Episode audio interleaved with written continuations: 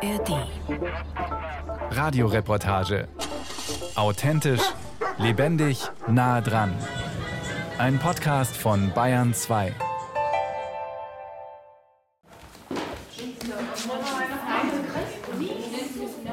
Vier Uhr nachmittags im Lichtblick Hasenbergle in einer Betreuungseinrichtung für Kinder, Jugendliche und junge Erwachsene im Münchner Hasenberge. In einem großen Mehrzweckraum, der durch eine bodentiefe Fensterfront von viel Licht durchflutet wird, sitzen sieben Kinder im Alter von 10 bis 13 Jahren auf kleinen roten Teppichen im Kreis. Sozialpädagogin Denise Schüller leitet das soziale Training der Lerntigergruppe. Wir schauen uns das Plakat an. Ganz oben steht Traum, Wunschberuf. Da möchte ich einmal von euch wissen, was ist euer Traum oder Wunschberuf und was hat sich durch das Praktikum verändert? Die Kinder haben in den Ferien Praktika in verschiedenen Münchner Unternehmen gemacht. Nun sollen sie von ihren Erfahrungen erzählen. Ich gebe einmal die Zettel rum. Jeder kann ruhig einen haben. Denise Schüler teilt große gelbe Bögen aus, auf denen steht Traumberuf, Mitarbeiter, besondere Erlebnisse, Ziele. Die Schüler nehmen sich einen schwarzen Edding und schreiben drauf los. Der elfjährige Dejan muss nicht lange überlegen.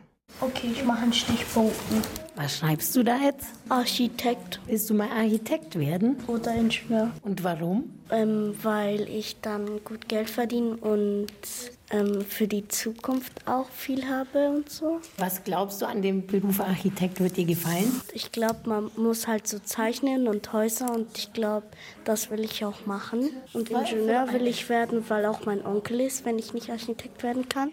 Der kräftige Junge mit dem schüchternen Blick hat seine braunen Haare modisch geschnitten, seitlich kurz, oben etwas länger.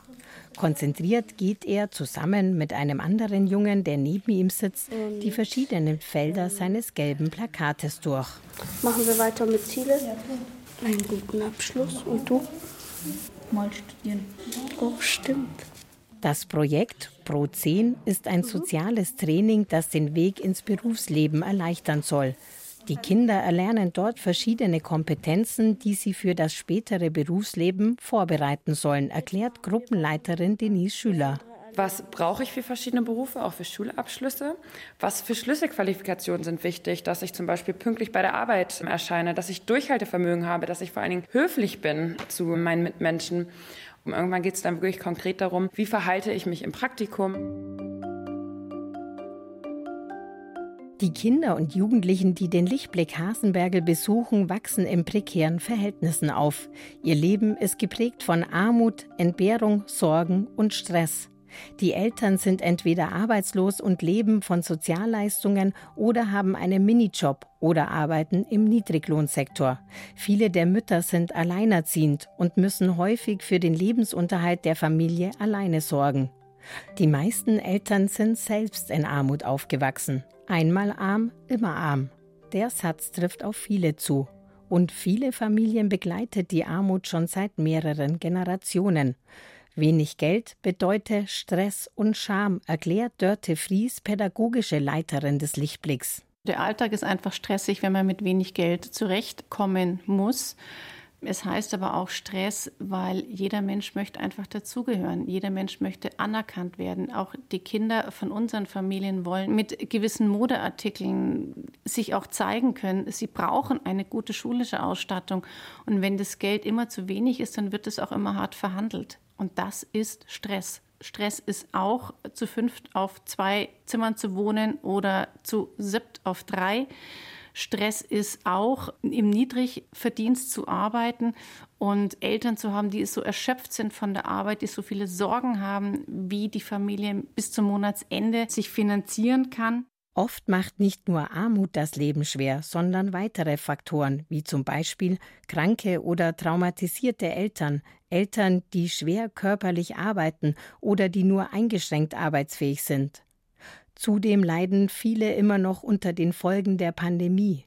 Durch die gestiegenen Lebensmittelpreise habe sich eine Krise auf die Krise gelegt, so Fries. Die Familien sind einfach schlicht abgrundtief erschöpft. In der Pandemie haben die Belastungen zugenommen, die Freizeitgestaltung war deutlich eingeschränkt, der Medienkonsum hat zugenommen. Mit dem Medienkonsum hat durchaus eine Fehlernährung und auch Übergewicht zugenommen. Es haben psychische Probleme zugenommen, die reichen von Depressionen bis zu Ängsten, bis auch zu Schulängsten, Schwierigkeit, wieder in Systeme zurückzugehen, die Systemanforderungen wieder zu schaffen, wieder dran zu glauben, ich kann eigentlich dazugehören.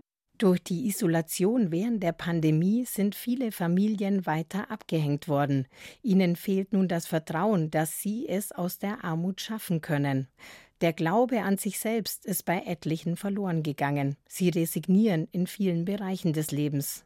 Insofern ringen und kämpfen wir damit, die Kinder, Jugendlichen und die Familien zu begleiten, wieder einen Anschluss zu finden, also die Lernlücken zu schließen und haben gleichzeitig die Herausforderung, dass sie psychisch so hochgradig belastet sind. Und wer psychisch hochgradig belastet ist, lernt nicht so gut. Also nimmt einfach schlechter auf, sodass es wirklich eine ziemliche Gratwanderung ist. Also wie viel können wir fördern und fordern und wie viel geht es auch darum, Sicherheit zu geben, Zuversicht zu geben, du schaffst das, auch zu entlasten, einfach Sport zu machen, Glück zu ermöglichen, Ablenkung zu ermöglichen, das Spielerische im Leben zu ermöglichen, damit wieder die Kraft entsteht, zu lernen und sich zu entwickeln. Die Münchner Organisation Lichtblick kämpft gegen die Begleiterscheinungen der Armut, bietet von Anfang an Unterstützung. Bildung als Schlüssel aus der Armut ist hier die Devise. Eltern-Kind-Gruppen, Kindergarten, Hort, Hilfe beim Schulabschluss, in der Ausbildung oder im Studium. In jedem Lebensalter versucht die Einrichtung, die Kinder und Jugendlichen aufzufangen und zu begleiten auf ihrem Bildungsweg, so dass sie den Kreislauf der Armut durchbrechen können damit sie durch gute Schulabschlüsse und ihre Arbeit ein Leben führen können, das ihren individuellen Begabungen entspreche, so Fries. Nicht die Herkunft soll zählen, sondern das Potenzial des Kindes. Ein stabiles Zuhause, ein sicheres Aufwachsen sind die wichtigsten Grundlagen für einen schulischen Erfolg. Daher werden im Lichtblick auch die Eltern unterstützt. Viele Familien seien dauerhaft im Krisenmodus, erklärt die Sozialpädagogin. Grüße. Hallo. Hallo, grüß Sie. Gern hersetzen? Dankeschön. Super, dass es geklappt hat. Darf ich uns einen Kaffee anbieten? Sehr gerne. Ja. Silvia Tomic, die eigentlich anders heißt, ist alleinerziehende Mutter von vier Kindern. Heute trifft sich die 39-Jährige, deren Lächeln auf den ersten Blick viel Warmherzigkeit ausstrahlt, mit Dörte Fries. Sie wollen Unterlagen fürs Jobcenter durchgehen. Dörte Fries läuft beschwingt von ihrem Büro in die Küche, um Kaffee zu holen. Obwohl die Sozialpädagogin einen vollen Terminkalender hat, hat sie für jeden ein offenes Ohr, strahlt Ruhe und viel Verständnis aus. So, zwei Kaffee. Vielen Dank. Haben Sie Ihre Kinder schon im Garten entdeckt? Habe ich schon alle entdeckt, sind schon alle zu mir gerannt heute. Während Silvia Tomic und Dörte Fries sich zum Beratungsgespräch treffen, spielen die vier Jungs von Tomic, die zwischen sieben und elf Jahre alt sind, draußen im Garten. Einer davon ist Dejan aus der Lerntigergruppe. Die 39-jährige Mutter lacht viel und scheinbar unbeschwert, obwohl ihr Leben ihr viel abverlangt, denn ihr Alltag ist ein knochenharter Job. Während andere Eltern ihre Kinder wecken, beim Anziehen helfen und mit ihnen frühstücken, geht die vierfache Mutter in einem Münchner Café putzen. Also ich muss täglich um vier, spätestens Viertel nach vier, weil es ist meistens Viertel nach vier, bis ich noch eine Minute schlafe. und dann ja, muss ich erstmal fünf Brotzeiten herrichten und fünfmal auch Anziehsachen. Wenn ich sie am Abend davor nicht schaffe, weil ich zu übermüdet bin, muss ich das dann in der Früh natürlich machen. Ja, da geht schon meistens fast eine Stunde weg. Also deswegen so früh dann erst, weil um Viertel nach fünf fährt dann mein Bus. Das heißt, die Kinder sind erstmal allein in der Früh da und wir telefonieren mit Handy, Gott sei Dank gibt es ja alles Mögliche und werden die um Viertel vor sieben von mir geweckt und nochmal angewiesen und ob alles in Ordnung ist und dann um halb acht rufen die mich dann zurück. Mama, wir sind fertig, angezogen, schau uns an. Dann gibt es dann kurz einen Spiegel für mich und dann gehen die alleine los. Was am Anfang für mich sehr, sehr schwer war, die Nachbarin habe die erste Zeit mitgeholfen und mal rüber zu den Jungs geschaut. Mittlerweile sei das Prozedere so eingespielt, dass es meistens reibungslos klappt.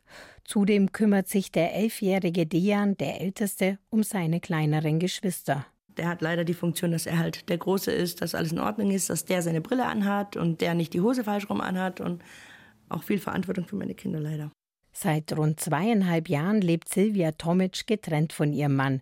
Sie und die vier Kinder haben keinen Kontakt mehr zum Vater. Auch finanziell unterstützt er sie nicht. Zudem muss sie sich noch um ihre pflegebedürftigen Großeltern kümmern. Sonst hat sie keine Familie in der Stadt. Wie gesagt, bin ich leider sehr auf mich alleine gestellt und kann immer wieder nur sagen, dass ich sehr froh bin, dass ich im Lichtblick angebunden bin, da ich es sonst nicht geschafft hätte. Also die meiste Unterstützung, die ich auf den ganzen Weg hier hatte, kam einfach vom Lichtblick. Seit etwa sieben Jahren, seitdem sie ins Hasenbergel gezogen ist, kommen Tomic und ihre Kinder in den Lichtblick. Hier wird die ganze Familie aufgefangen, egal welche Sorgen sie gerade bedrücken. Die größte Last sind die Geldnöte. Die Alleinerziehende putzt jeden Tag rund drei Stunden in einem Café. Rund 700 Euro verdient sie damit im Monat. Zum Leben zu wenig. Sie stockt mit Bürgergeld auf. Jeden Monat muss Silvia Tomic aufs Neue gucken. Was können sie sich als Familie leisten? Meistens spart sie bei sich selbst und bei den Lebensmitteln. Also da gibt es nicht, äh, Mama, ich hätte gerne diese Woche das und das. Das ist momentan nicht ihr Angebot. So wie mein Sohn mich schon angesprochen hat, wieso es seit einem Monat keinen Gurken gibt, als sie so teuer waren. Ihre Kinder würden gern mal ins Schwimmbad oder ins Kino gehen. Das ist leider nur selten möglich. Tomic möchte nicht, dass ihre Kinder immer zurückstecken müssen. Dann ist sie auch mal inkonsequent. Ich kann auch nicht ständig von den Kindern verlangen, nicht die guten Sachen zu bekommen, weil das Geld nicht reicht. Und dann merkt man das schon irgendwann langsam. Ich versuche es halt immer wieder, dass die Kinder einfach auch mithalten können, weil ich nicht möchte, dass meine Kinder gemobbt werden, da ich diese Erfahrungen leider schon gemacht habe. Die Alleinerziehende erzählt offen und ehrlich über ihre familiäre Situation, wenn auch nur einen Bruchteil über ihr Leben am Rande des Existenzminimums. Viel Leid schlummert im Verborgenen. Sie will nicht jammern und Mitleid erhaschen. Das merkt man deutlich beim Erzählen, wie sie abwägt, was sie erwähnen kann. Wir haben jetzt halt gesagt, wir gehen einfach die Unterlagen fürs Jobcenter auf der einen Seite nochmal durch, schauen, was eingereicht werden muss. Wie ist denn der Stand? Sie möchten Stunden erhöhen. Ich hatte gestern das Gespräch mit meinem Chef und die Stunden werden erhöht. Die 39-Jährige möchte mehr Geld selbst verdienen, damit sie nicht mehr vom Bürgergeld abhängig ist. Mehr Arbeit bedeutet mehr Stress. Sie möchte aber weg von dem Klischee alleinerziehende Mutter, viele Kinder, Bürgergeldempfängerin. Zudem möchte sie ein gutes Vorbild für ihre Kinder sein. Weil ich meinen Kindern auch vorleben möchte, dass man etwas tun muss, um zu verdienen, weil es auch an einem psychisch sehr nagt. Also man hat auch natürlich die Scham. Natürlich wäre es einfacher für mich, mich um den Haushalt und um die Kinder zu kümmern, wo auch genug Arbeit ist. Man möchte einfach sagen am Tag, ich arbeite, ich habe das getan, ich verdiene selber mein Geld, ich tue alles dafür, um für mich und die Kinder den Lebensunterhalt irgendwie streitig zu machen. Tomic hat früh die Mittelschule abgebrochen, erstmal gejobbt, um Geld zu verdienen. Mit 23 hat sie ihren Quali nachgeholt und eine Lehre als Hotelfachfrau angefangen. In der Ausbildung hat sie zu wenig verdient, daher habe sie wieder angefangen zu jobben, sagt sie. Diese Entscheidung ärgert sie bis heute. Irgendwann kamen die Kinder. Sie möchte endlich raus aus dem Niedriglohnsektor, einen besser bezahlten Job machen. Doch dann kann sie nicht flexibel arbeiten, sagt sie. Vor allem, wenn ein Kind krank ist, wird es für die 39-Jährige richtig anstrengend. Je nachdem, wie krank, entweder mitnehmen und dann bleibt er mit mir in der Arbeit, bis ich fertig bin. Oder dann zu Hause mit der Nachbarin, bis ich komme. Aber da ist das Zeitfenster halt sehr klein. Es ist ja dann bis um 10 Uhr. So hatte ich schon mehrere Versuche, andere Arbeitsstellen anzunehmen. Aber es hat immer wieder gescheitert, weil kommen Sie Ihr Kind holen, da ist jemand krank und ich hatte einfach niemanden, der für mich einspringen kann. Dieses Ziel, selbst für sich und ihre vier Kinder zu sorgen, setzt Silvia Tomic sehr unter Druck. Um vom Bürgergeld wegzukommen, muss sie etliche Anträge und Unterlagen einreichen. Dem Jobcenter muss dargelegt werden, dass sie genug Einkommen hat. Ein zusätzlicher Stressfaktor. Durch den Behördendschungel hilft ihr Dörte Fries. Haben Sie Unterlagen dabei? Leider nicht, Frau Fries. Es gab die Tage bei mir ein bisschen Probleme. Okay. Unter anderem auch mit den Großeltern und auch mit den Kindern. Und habe es zur Bank nicht geschafft. Okay. Und zu meinem Glück habe ich auch noch die EC-Karte nicht mehr. Und muss in die Bank persönlich reinfahren. Aber ich komme mit der Zeit momentan nicht hinterher. Aber ich habe gesagt, morgen ähm, auf alle Fälle. Die Familie macht eine schwere Zeit durch. Dörte Fries nickt verständnisvoll. Die Sozialpädagogin strahlt Sicherheit aus. Ihr möchte man gerne seine Sorgen anvertrauen. Sie wirkt, als ob sie mit Rat und Tat helfen kann und immer eine Lösung parat hätte. Gemeinsam mit Silvia Tomic ruft sie beim Jobcenter an. Sie reden mit einer leitenden Angestellten. Aufgenommen werden darf das Gespräch nicht. Anschließend sprechen die beiden nochmal drüber, was bei diesem Telefonat herausgekommen ist.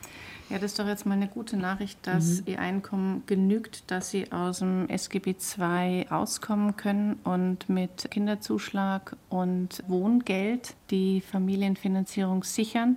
Das heißt aber, dass wir die Anträge stellen müssten. Mache ich gerne. Aber ich habe ehrlich gesagt richtig Angst, dass wieder irgendwas daneben geht.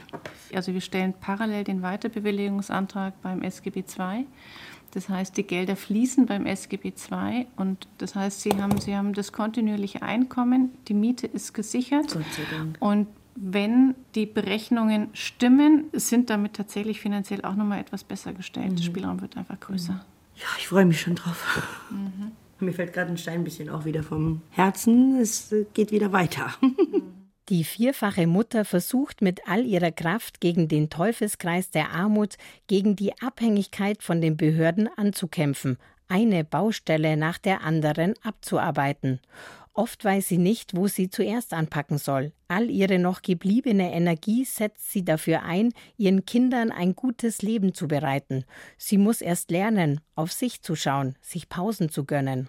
Was ich nicht verstanden habe lange Zeit, wenn die Mutter nicht gesund ist und die Mutter nicht die Kraft hat, dann kann sie auch die Kinder nicht leiten. Trotzdem kommt die alleinerziehende Mutter oft an ihre Grenzen.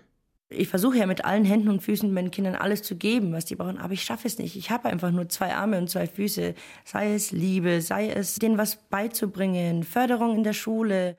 Der Lichtblick Hasenberger springt dort ein, wo die elterliche Fürsorge nicht ausreicht und auch unser Schulsystem versagt. Studien belegen, dass die Weitergabe von Bildungsungleichheiten in den Schulabschlüssen von den Eltern an die Kinder in Deutschland besonders ausgeprägt ist. Die soziale und ökonomische Lage der Familie ist also entscheidend für den Bildungserfolg. Jetzt machen wir weiter mit besonderen Erlebnissen. Mir haben sie viel anvertraut. Zurück zu Dejan, der immer noch über seinem Plakat sitzt und über seine Erfahrungen in seinem Praktikum reflektiert. Ich war bei Basic Bioladen. Das war halt so ein Geschäft. Ich war beim Bäcker und habe Brot verkauft, Kuchen, Süßigkeiten, Sandwiches und so. Und war auch einmal an der Kasse öfters. Das haben sie mir anvertraut und das war echt cool.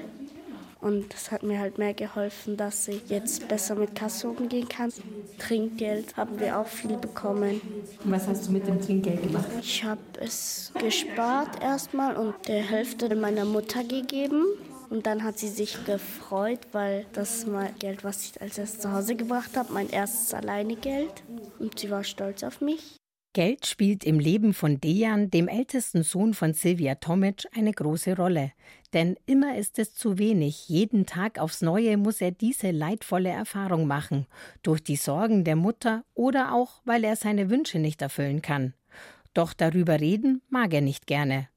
Worüber es ihm leichter fällt zu sprechen, ist sein schulischer Erfolg. Dejan geht in die vierte Klasse. Die ersten zwei Schuljahre war er in einer sonderpädagogischen Förderklasse auf Grundschulniveau. Weil er sehr gute Leistungen gezeigt hat, konnte er nach der zweiten Klasse dort in die zweite Klasse einer Regelschule wechseln. Nun schreibt er gute Noten, erzählt er. Ich kann ins Gymnasium gehen und habe einen Gymnasiumabschluss. Vor ein paar Tagen haben wir Proben bekommen und ich hatte Einsen in HSU und Mathe, weil ich habe viel gelernt und dann hat sich die Übung ausgezahlt.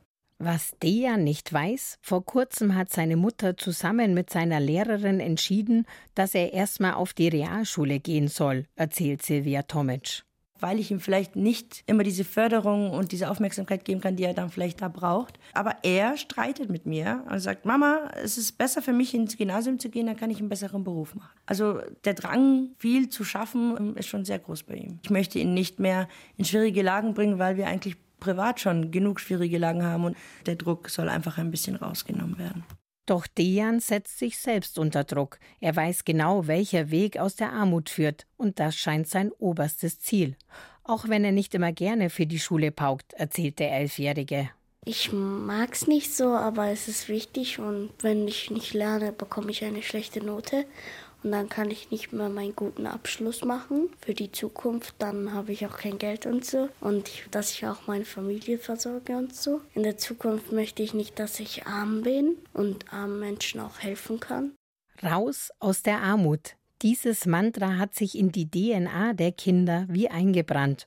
Doch um diesem Ziel näher zu kommen, müssen sie viele Hürden überwinden und etliche Kämpfe ausfechten. Was sind denn so erneuerbare, grüne, saubere Energien, die ihr kennt und die wir jetzt kennengelernt haben im Laufe des Projekts? Zwei Wochen später in einem anderen Gebäudeteil des Lichtblicks. Vier Jugendliche sitzen an einem ovalförmigen Tisch zusammen mit dem Sozialpädagogen Paul Dewein. Einmal die Woche treffen sich die Schüler zum sozialen Training. Derzeit das Thema Nachhaltigkeit und erneuerbare Energien. Es gibt auch Wasser, also dass man Wasser schnell reinlässt, da entsteht auch Energie. Genau. Wasserkraft an den sogenannten Stauseen. Also das so Roja, 16 Jahre alt, ist eine der Schülerinnen. Die gebürtige Syrerin kommt hierher, um schulische Förderung zu erhalten, denn ihre Eltern können sie nicht unterstützen die können beide nicht Deutsch und ich finde, die hatten auch ein anderes System wie wir und deshalb können sie meiste Sachen nicht lösen. Gerade schreibt sie ihren Quali an der Mittelschule und muss dafür lernen. Daher hat sie in den vergangenen Stunden bei der Lerneinheit öfter gefehlt. Dennoch beteiligt sie sich. Was sind denn Arten und Weisen, wie wir als normale Personen, also Privatpersonen, Energie sparen können? Dass wir vielleicht nicht so oft Lampen anmachen, weil ich finde, viele Menschen vergessen manchmal die Lampen auszumachen und lassen es einfach an. Roja schreibt meist Einser und Zweier, erzählt sie mit einem stolzen, aber bescheidenen Lächeln. Besonders die Fächer Mathe, Natur und Technik, Geschichte und Geographie liegen ihr. Deutsch dagegen sei nicht so ihre Stärke, sagt die Syrerin etwas schüchterner. Roja hat ehrgeizige Ziele. Nach ihrer mittleren Reife, die sie nächstes Jahr macht, möchte sie auf die Fachoberschule gehen und dort die allgemeine Hochschulreife absolvieren, anschließend Medizin oder Lehramt studieren. Roja mag es Kindern etwas beizubringen und ihre Mitschülerinnen bestärken sie dabei. Boah, du bist voll gut im Beibringen oder so etwas zu erklären und es wäre voll gut für dich. Und für Ärztin, also das war echt mein Kindheitsberuf. Jetzt, wo ich älter bin, ist es für mich echt so interessant zu wissen, was alles in unserem Körper ist. Und ich will echt Menschen was Gutes bringen. Nicht nur den kranken Menschen, sondern die Familien, weil Familien leiden echt viel. 2016 ist die Syrerin mit ihrer Mutter und ihren zwei Geschwistern im Rahmen des Familiennachzugs nach Deutschland gekommen. Ein Jahr lang mussten sie in einem Flüchtlingslager in der Türkei ausharren. Ihr Vater war ein Jahr zuvor geflohen. Er war in Syrien Lehrer für Geographie und Geschichte. Ihre Mutter ist Hausfrau. Nun lebt die Familie von Sozialleistungen. Der Vater hat einen Gehirntumor und kann nicht mehr arbeiten. Eine schwere Belastung für die Familie. Nichtsdestotrotz kann Roja in ihrem Elternhaus Kraft schöpfen und bekommt viel Selbstvertrauen. Ich sag nur, wo ein Wille, da ein Weg. Meine Eltern gaben mir nie das Gefühl, dass wir zu wenig hatten.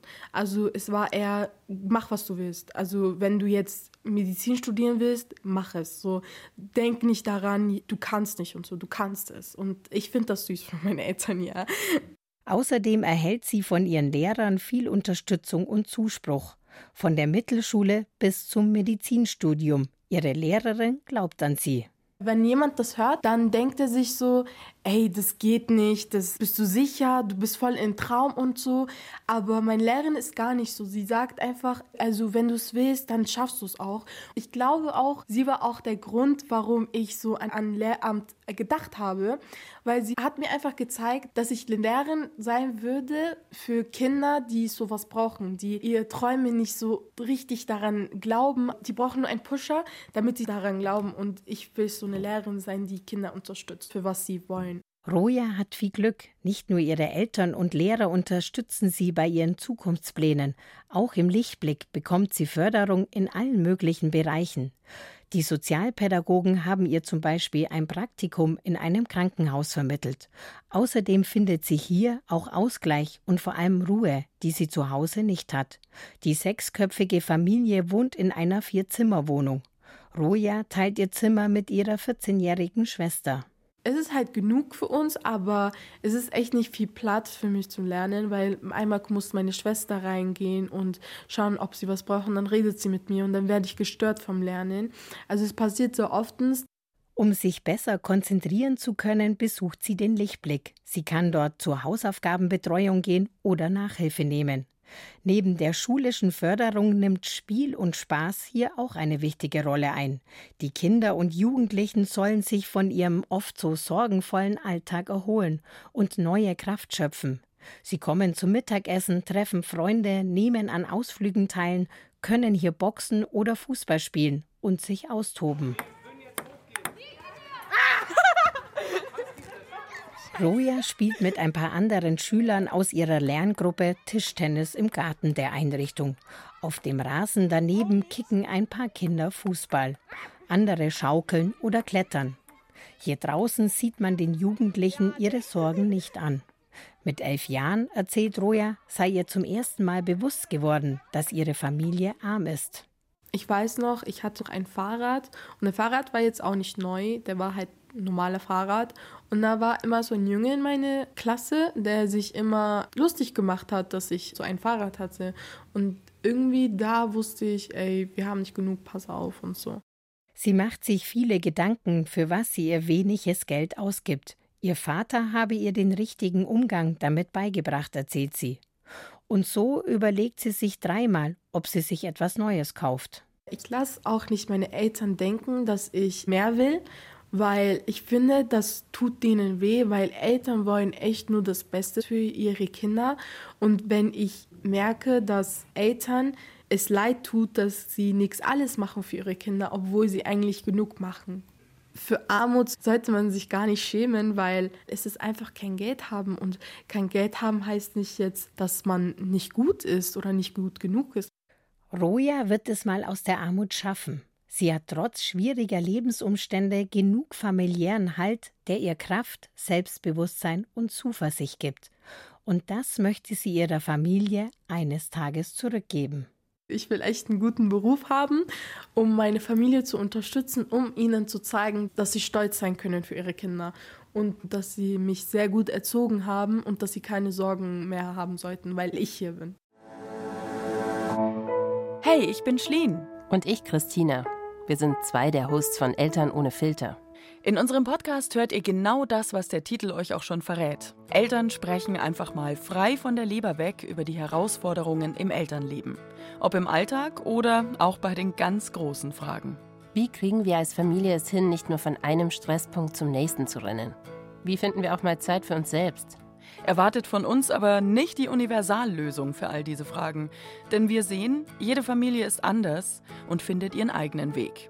Keine Ratschläge, nur neue Gedankenansätze, die wir von unseren Gästen mitbekommen. Eben echten und ehrlichen Eltern.